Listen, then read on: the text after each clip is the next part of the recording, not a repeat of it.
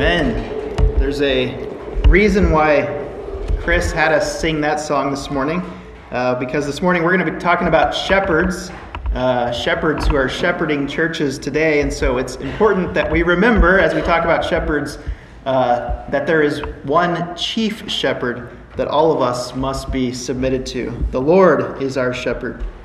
If you have your Bibles, um, or if you don't, they're in the pews in front of you. If you have your Bibles, go ahead and open them to 1 Timothy chapter 3 this morning. Now, we're going to do something a little bit different this morning. Um, normally, I will read from a text and then kind of work our way through the text, but we are in this series for the church, and so uh, we are going to get to 1 Timothy 3.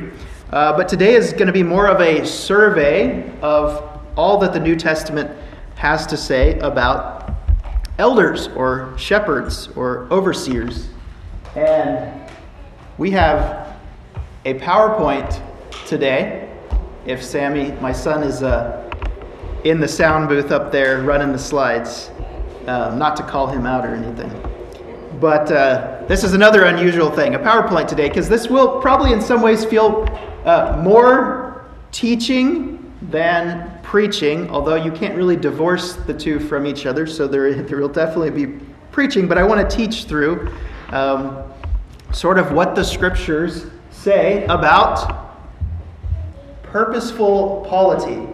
And I know everyone knows what the word polity means, so I won't explain that. I'm just kidding. Um, I have it defined up here. Uh, polity, and that's how you pronounce it. Polity, how a church is governed. How a church is governed. Well, that's a really interesting topic, something very engaging. So, last week we talked all about um, how essential it is that we understand the church to be the body of Christ, which consists of many body parts, and we are body parts that God has arranged to be a part of the body. And we said in 1 Corinthians 12, I didn't say it, God said it the eye cannot say to the hand, I have no need of you. Inasmuch as we belong to the body, we cannot say to each other, I have no need of you, because we all need each other. That's how God has designed us. We are organically interconnected. The health of the whole depends on the collective health of each part. And we see when the body parts are working together properly, the body grows up in love and it grows to look more and more like Christ and reflect the glory of Christ among us. And so I gave us the four C's. If you wrote those down last week, I said that a member of the body of Christ is one who is committed, committed to the regular gathering of the body. A member of the body of Christ is one who contributes the spiritual gifts that God has given him or her for the good of the whole body, contributes. A member of the body of Christ is one who cultivates the health and growth of the body through knowing and applying God's word to your life. And a member of the body of Christ is one who has care and concern for the whole body. And so I sent you home with a copy of our church covenant, which really is just taking all that the New Testament says about how we are to be the church and really asking, leaving that question with you Am I a committed part of this body? Or am I a committed part of a body of Christ somewhere? This morning, I'm going to continue teaching about God's design for the church. So, the first week was God's manifold wisdom on display. Last week, about the body of Christ. And this week, unlike last week where we talked about each individual's role within the body, this week, I want to zero in on some specific roles that Christ has given to his church in order to lead us to carry out the mission he has for us. So I want to remind you why are we teaching through all this? Why do we need why is this important that we understand the organization of a church? Well, first of all, number 1, because this is something that is in the Bible. We teach the full counsel of God's word and all scripture, we know, has been breathed out by God, and it is profitable for us.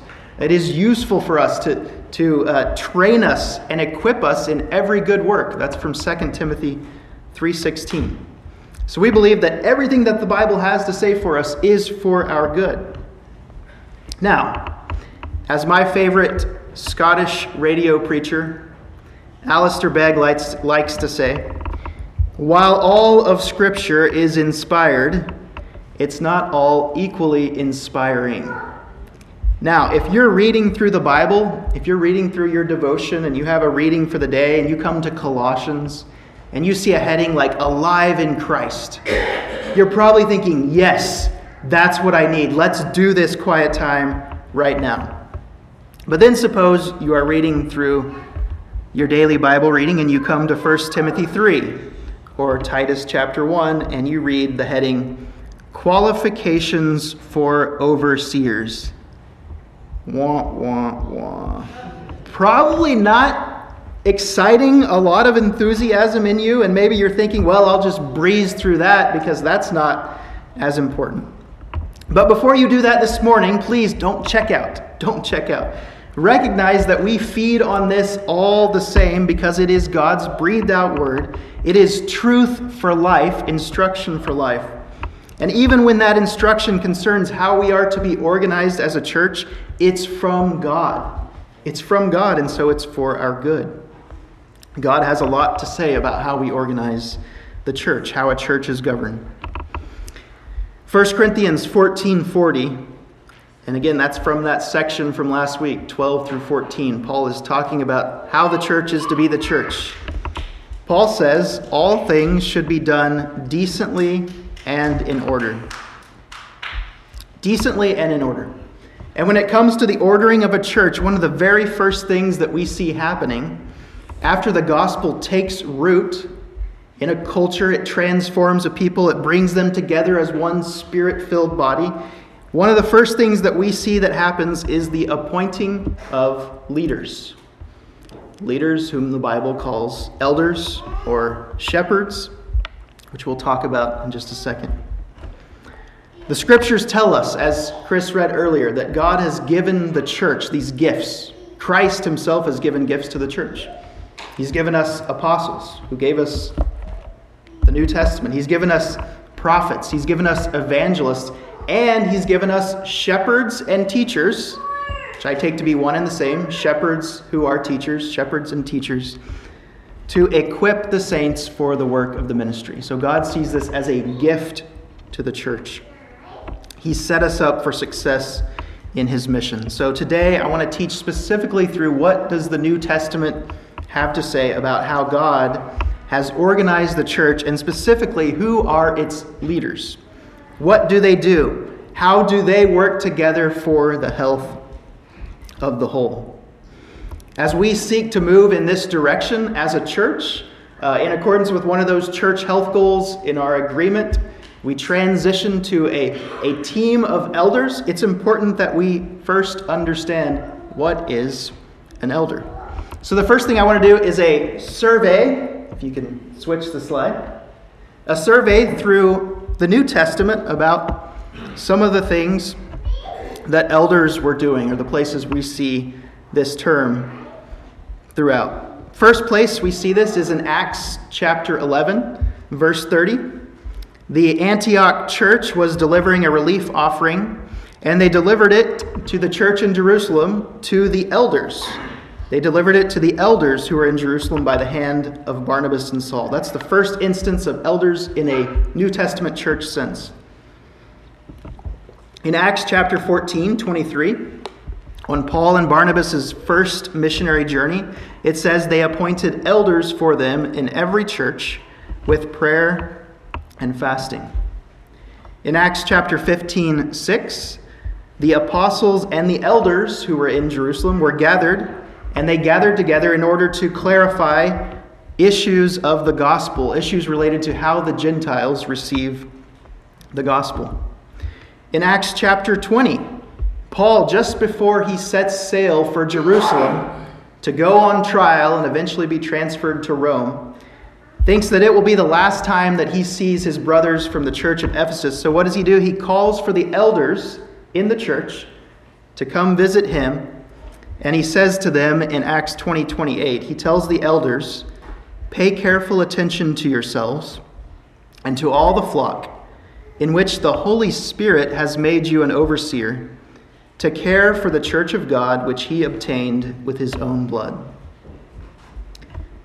In his letter to the church in Philippi, Philippians 1 1, Paul addresses it to all the saints in Christ Jesus who are at Philippi. So, all the saints, meaning all believers in the church in Philippi, with the overseers and deacons. Overseer, a term similar to elder. So, he's addressing it to the overseers and to the deacons, two specific offices in the church.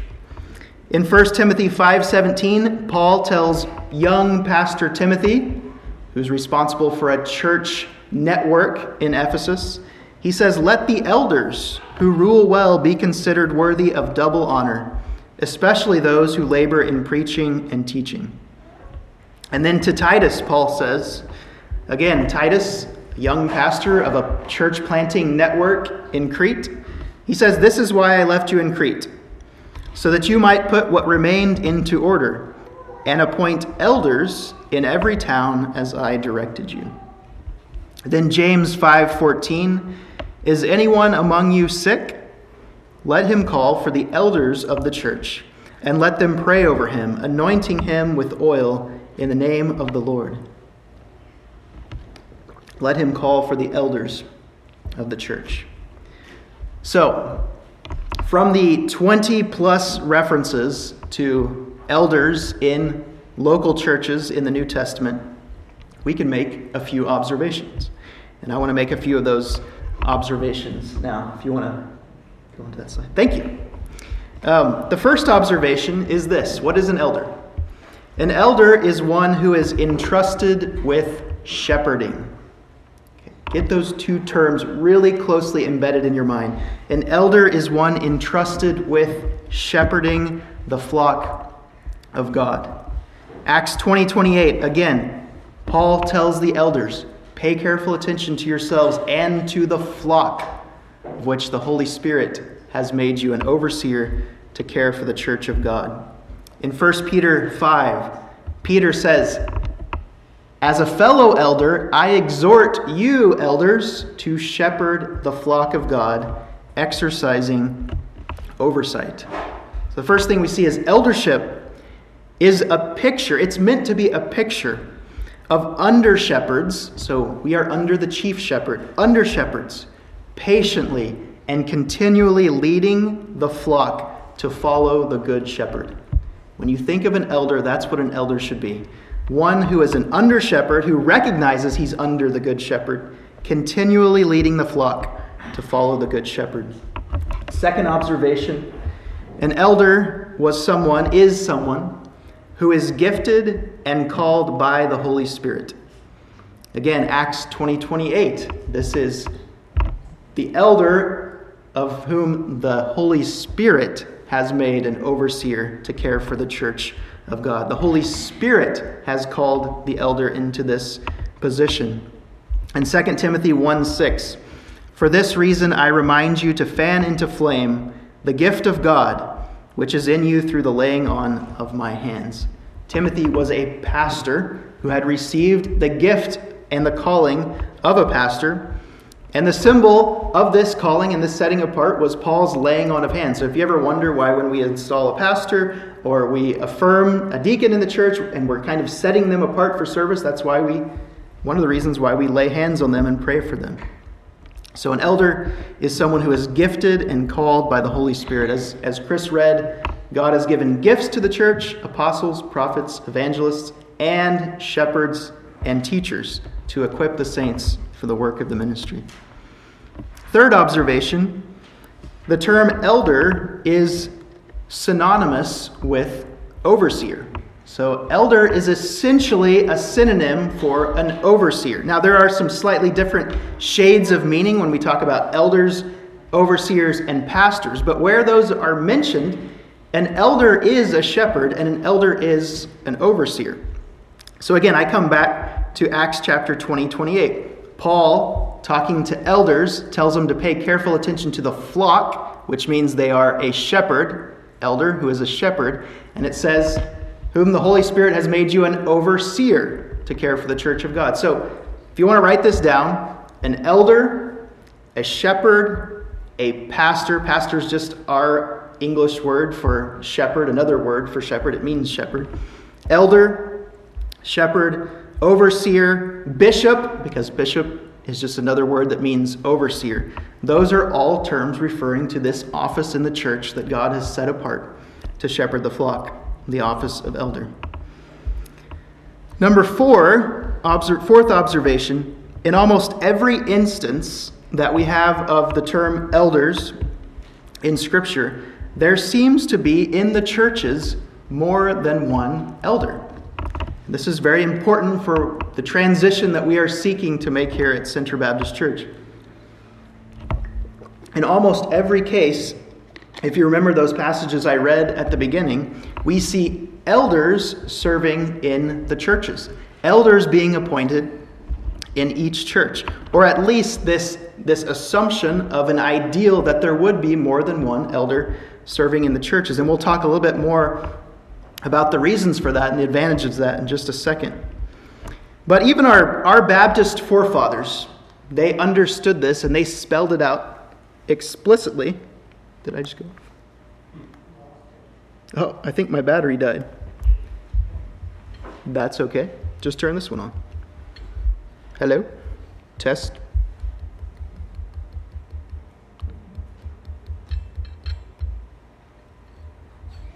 Test. Uh, all right, we're back. We're back in business. Kind of. Maybe. Okay. So, uh, our Baptist forefathers, they spelled this out explicitly in one of our earliest Baptist confessions. Uh, the London Baptist Confession of Faith, 1689. If you can put that up on the slide. Sammy? The London, London Baptist Confession of 1689 had this. This is what they wrote on the article about elders in the church, offices in the church. They said, A particular church, gathered and completely organized according to the mind of Christ, consists of officers and members. And the officers appointed by Christ to be chosen and set apart by the church for the administration of ordinances and execution of power or duty, which he entrusts them with or calls them to, are bishops or elders and deacons. So, elders. And they went further and they said, The way appointed by Christ for the calling of any person, fitted and gifted by the Holy Spirit, unto the office of bishop or elder in a church, is that he be chosen by the common suffrage voting, election, of the church itself, and solemnly set apart by fasting and prayer, with the laying on of hands of the eldership of the church. So they recognize an eldership within the church, if there be any before constituted therein. Daniel Wallace, who's a, a New Testament uh, scholar, said, a Greek scholar, a Greek and New Testament, he said, the early church had, I believe, multiple elders the pastor would have been counted among them, but was not over them. Indeed, all would have taught, not just one. He says, if we can get back to this model, I think that churches will be stronger in many ways. They will be less dependent on one person and more accountable. And so, with that, I want to come to the practical advantages, the outworking of the benefits of the way that Christ has designed and organized the church. Next slide. So, the advantages of a plurality of elders. When I say a plurality of elders, I mean a team of elders working together to actively shepherd and care for the church of God. The first advantage that I would say is sustainability. Sustainability. What do I mean by that? Well, how do we decide who the next pastor is? Or what do we do when one pastor, because of some other circumstance in his life, is unable to fulfill that obligation, or that pastor comes to the point of retirement or passes away? What does the church do? Well, if the church has a plurality of elders, if there's an active eldership actively shepherding the flock of God, what it creates is a situation where there are more there is more than one who is able to step in and to fulfill that need. Now, you have already kind of seen this in motion. You've seen the blessing of this here at Center Baptist because there was a time for 2 years when there was not a named senior pastor. Uh, and God gave us the gift of Pastor Cliff, 30 year trained pastor, chaplain, counselor who was able to help shepherd the flock alongside of Troy, who was helping fill the pulpit and growing as he was taking classes in seminary. And that's to say nothing of Pastor Russ, who also taught, and Fred, who also taught and Dewey, all of them were, had care assignments and they were looking out for the needs of the body and actively shepherding.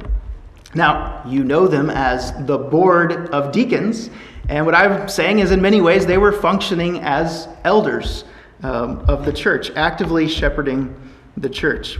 And another thing about sustainability, though, is that when these are recognized as elders, as shepherds who are actively looking over the flock, what happens is an elder who realizes the words of Paul to Timothy that I should be entrusting what I have learned and received, I should be entrusting what I've learned to faithful men who will teach others also.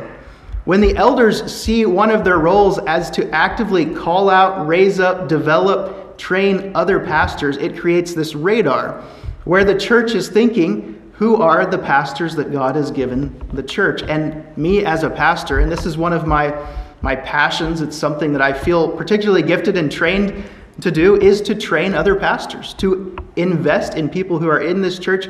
Some of you who may be sitting in the pew right now and to think, this might be a future shepherd, pastor, elder of Center Baptist Church. So that creates a pattern where we have generations of pastors who step up and lead without having to go outside the church and look to hire someone.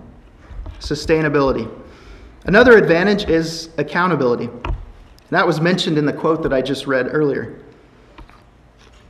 But here's a question I would ask. Um, first of all, how many of you have ever known a pastor who had to quit the ministry because of some kind of moral failure or burnout? Show of hands. I think anybody who's been in a church long enough would probably say, yes, we all have known somebody like that. And my question would be who pastors the pastor? who pastors the pastor? I am a member of the flock. Yes, I am the senior pastor of Center Baptist Church, but I am a member of this flock. I'm a member of this body, and I need to be led and shepherded as well. Now, thankfully, I have guys right now that I can go to, people like Cliff, for example. But pastors need pastoring. And having a plurality of pastors recognizes this and recognizes that no one man has all the gifts, which is getting into the next point, to be all things to all people. We depend on multiple gifted people in the body to help lead the church. Godly fellow elders are a great means for holding the pastor accountable to live, teach, and lead faithfully. In addition, Sharing authority among a number of men can keep one man from wrongly lording it over the congregation. The next advantage is a diversity of giftedness. And I already hit on this, but what I mean by that is I believe that there are pastors who excel in particular areas of pastoring. Um, when I think of Cliff, I think of an excellent one on one sit down with you, counsel, listen to your problems, make assessments, and apply Scripture uh, to your life. Others are going to be excel more in public teaching. Others might excel more in hospitality. Still, others might excel more on individual one on one pastoral care. And I believe that if we recognize uh, a number of shepherds that God has raised up within the church, what we are doing is we're saying that there are people that God has gifted in complementary ways in order to shepherd, to collectively shepherd the whole. Diversity of giftedness. The next advantage, I would say, is wisdom. And wisdom, by wisdom, I simply mean this there is safety in a multitude of counselors. There is safety in a multitude of counselors. For a pastor, just like Peter, to have fellow pastors that he could come to and remind to shepherd the flock of God. By having a plurality of elders, a plurality of shepherds, we are admitting, I don't have all the answers. I need help. And to have the help of someone who is experiencing the same thing as you because they're in the same role as you is a great strength to the life of the church. And then finally, as an advantage, I would say a shared burden of oversight. A shared burden of oversight. I mentioned pastoral burnout. This is something that's really kind of epidemic within the church today pastoral burnout, and particularly within the last nine months uh, because of all the, the new complexities that have been introduced in the church because of COVID, because of social unrest, because of the election. Pastors are feeling today like they have to be all things to all people and to be experts on all kinds of different things, whether it's technology or whether it's um, racial issues or whether it's politics. And so it's easy right now for pastors to feel burned out. I am not asking you to feel sorry for me. I've actually, in this season, um, experienced something a little bit of the opposite, maybe um, the blessing of this body. So I am not here today to tell you that I'm burned out by any means. It is a joy, but it is definitely a possibility, as you know.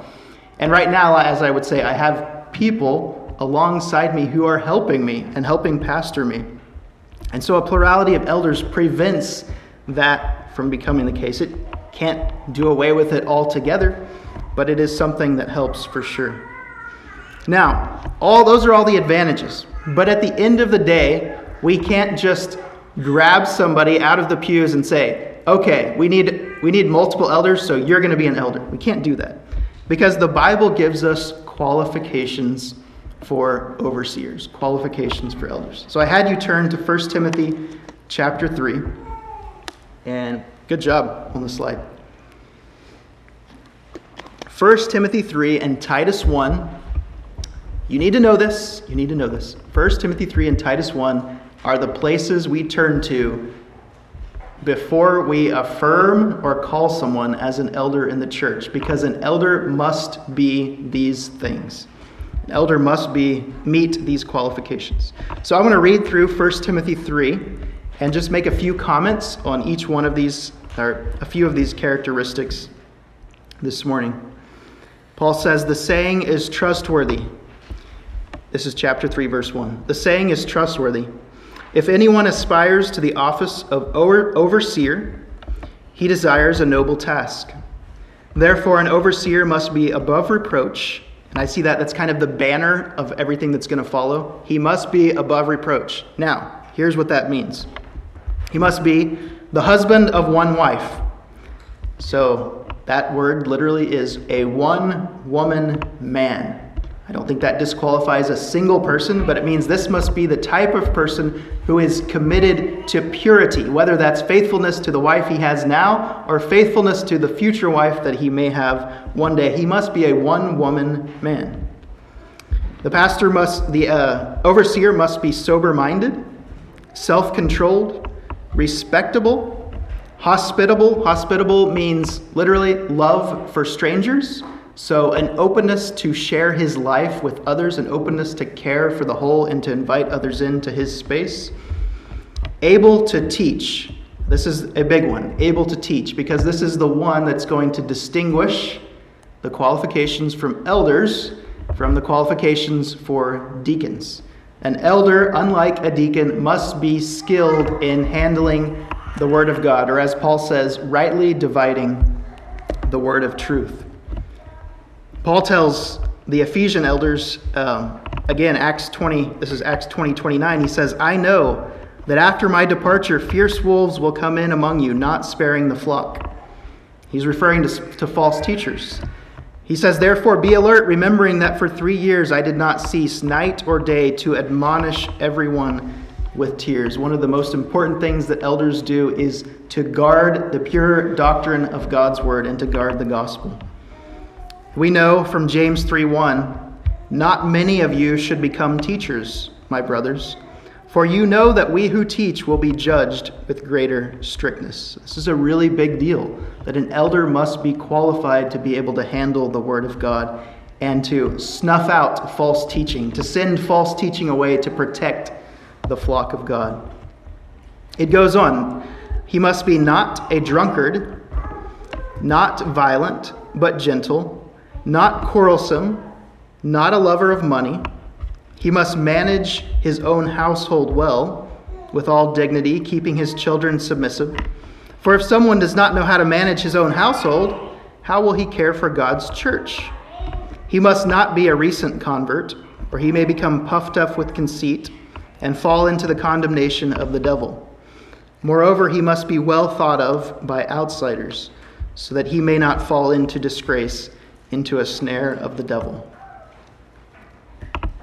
So, this is someone whose character is not only above reproach within the church, but someone who's not leading a double life outside the church. Someone that those outside the church would commend and say, yes, this is a man of character. Now, as I said, there was one qualification in the qualifications for overseers and elders that distinguishes them from the qualifications for deacons. If you looked in that very next section of 1 Timothy chapter 3, you would find the qualifications for deacons. Deacons are not off the hook on anything related to character. A deacon must be above reproach in every way that an elder is above reproach. But a deacon is a slightly different role. A deacon means servant. That's what the word means. A deacon is a servant. And what we, we, we glean from the scriptures that a, deacon is a particular office where they're recognized in the church as a servant over a particular aspect or a particular area of, of, of a need that arises within the church. So, for example, you might have a deacon of finances, or a deacon of facility management, or a deacon of benevolence, or a deacon of widow care. These are some of the examples that we see in Scripture and we've seen throughout the history of the church. Again, the only substantive difference between an elder and a deacon is the qualification able to teach. Now that brings me to members, all of us as members at large. Why do I need to know this again? Well, first of all, because these are or these will be the men who are entrusted with shepherding you.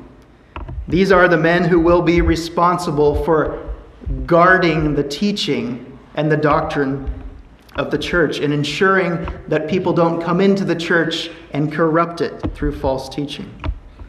It matters when you appoint elders that you understand why they're here, what they do, and whether they are qualified to do the job. There is not a board of elders in the sense of like a corporate organization. It's not a board where people just come together once a month and make decisions, put their stamp on decisions. This is a plurality of pastors, a team of pastors who are actively shepherding the flock of God. And Hebrews 13 17 says that we are all to obey our leaders and submit to them, for they are wa- keeping watch over your souls as those who will have to give an account. That is a weighty, weighty thing keeping watch over your souls as those who will have to give an account. But it says, Let them do this with joy and not with groaning, for that would be of no advantage to you. So when you affirm an elder, you affirm a shepherd, you're affirming someone that you know you can joyfully follow. You can joyfully submit to their lead. Now, I, I, I know in this day and age that um, authority has been so abused that there is just a culture of questioning authority, and there's a suspicious, suspiciousness toward authority, but it's still the same. God's design for the church is that we would have leaders, and that as members we would be able to joyfully submit to their lead and to follow them. And inasmuch as we do that, that is to our advantage. Another reason why we need to know what an elder is. We need to know about elder qualifications is that what we find in 1 Timothy 3 and Titus chapter 1, they're really not just qualifications for the elders. Yes, they are. But all of us can take someone from this as an example of what it means to strive for Christ like character. So, all of us should actually look at the qualifications of 1 Timothy 3, with exception of maybe those few that wouldn't apply, and Titus chapter 1, as Christ like character that we should all be striving after. That we might be able to say, Follow Christ, or follow me as I follow Christ, like the Apostle Paul said. And then finally, why do we need to know this? Because we as a church can be praying all the time, can be praying right now for God to raise up more pastors from among us. We should always be praying and be on the lookout and encouraging people that we see growing in this way, praying that God would raise up more pastors from among us. The members of the body are responsible for affirming who is a part of the church. We're responsible and accountable for the guarding of the gospel and striving for holiness together. Therefore, who we affirm as elders and shepherds and overseers matters. It matters to God, it should matter to us. Now, just in the final few minutes, I just want to give you a, a sense or um, a vision, if you will. Um, I'm not big into the idea of vision casting or something like that outside of what the scripture gives us to do, but just a picture, really briefly, of what this looks like when it's working well. The vision that I have is that this church, 10, 15, 20, 25 years down the road, would be a church that is not dependent on my personality or my ingenuity. God help us if that's the case. Not dependent on me, as if if I were to just fall dead one week, the church would just go on because there were other pastors who were able to step into the role. Not a church that feels like they have to go out and hire a new pastor every few years and then when he leaves, go out and get a new one. But rather, we would be a church that's always on the lookout for the work that God is doing among us to raise up those gifted people within the church for this role. He's given this gift to the church, not to the seminaries, not to the world at large, but He's given these gifts to the church. And so that we would have this continual radar up who are the next generation of faithful pastors who will lead us? And I pray that there are some among us right here in this body that are not currently serving in this role. And that eventually, in time, because each of those pastors are seeking to actively disciple future pastors, that it would create a, a, a, compounding effect within the church that when a pastor is discipling another pastor who's discipling another who's discipling another, it creates within this church a whole culture of discipleship where the natural thing we think of is who am I discipling? Who am I bringing alongside me? Whether I'm a shepherd or a, a, a, deacon or, or none of the above, whether I'm that, who am I calling alongside of me to say, Follow me as I follow Christ? Now, as I said, we've kind of been blessed to see this a little bit at Center Baptist Church already in Cliff and Troy and Chris, uh, or Cliff and Troy and Russ and Fred. I would also add Chris, uh, because if you don't know, Chris is actively teaching us Sunday after Sunday. Uh, he's doing that in the evangelism class, but he's doing it in the way that he chooses the songs and leads us um, into worship of God. And, and Chris is actually actively discipling other people within the church right now. He's coming alongside people and pointing them to Christ. And so we've been blessed with that. And what I'm asking us to do in this transition as we seek to move towards something like this is simply to recognize it and to recognize in the church that we have a team of shepherds and that we have this, this idea within our church that God is going to continue to supply us more and more pastors among us. And when you look out and you see the church doing this really well, you no longer think of one person addressing all of the spiritual needs of the church. You think, oh, there are five, there are six, there are seven guys that I could come to for counseling or for help with this matter or who could fill in and teach or who could preach on one Sunday. A whole team equipping, discipling, saying, I'm someone that you can look to to follow me as I follow Christ. Because ultimately, just to bring it all back together, the ultimate aim of any pastor is the careful and continual direction of the flock to the shepherd and overseer of our souls. Continually pointing the flock to the shepherd and overseer of our souls. There's no pastor who is perfect.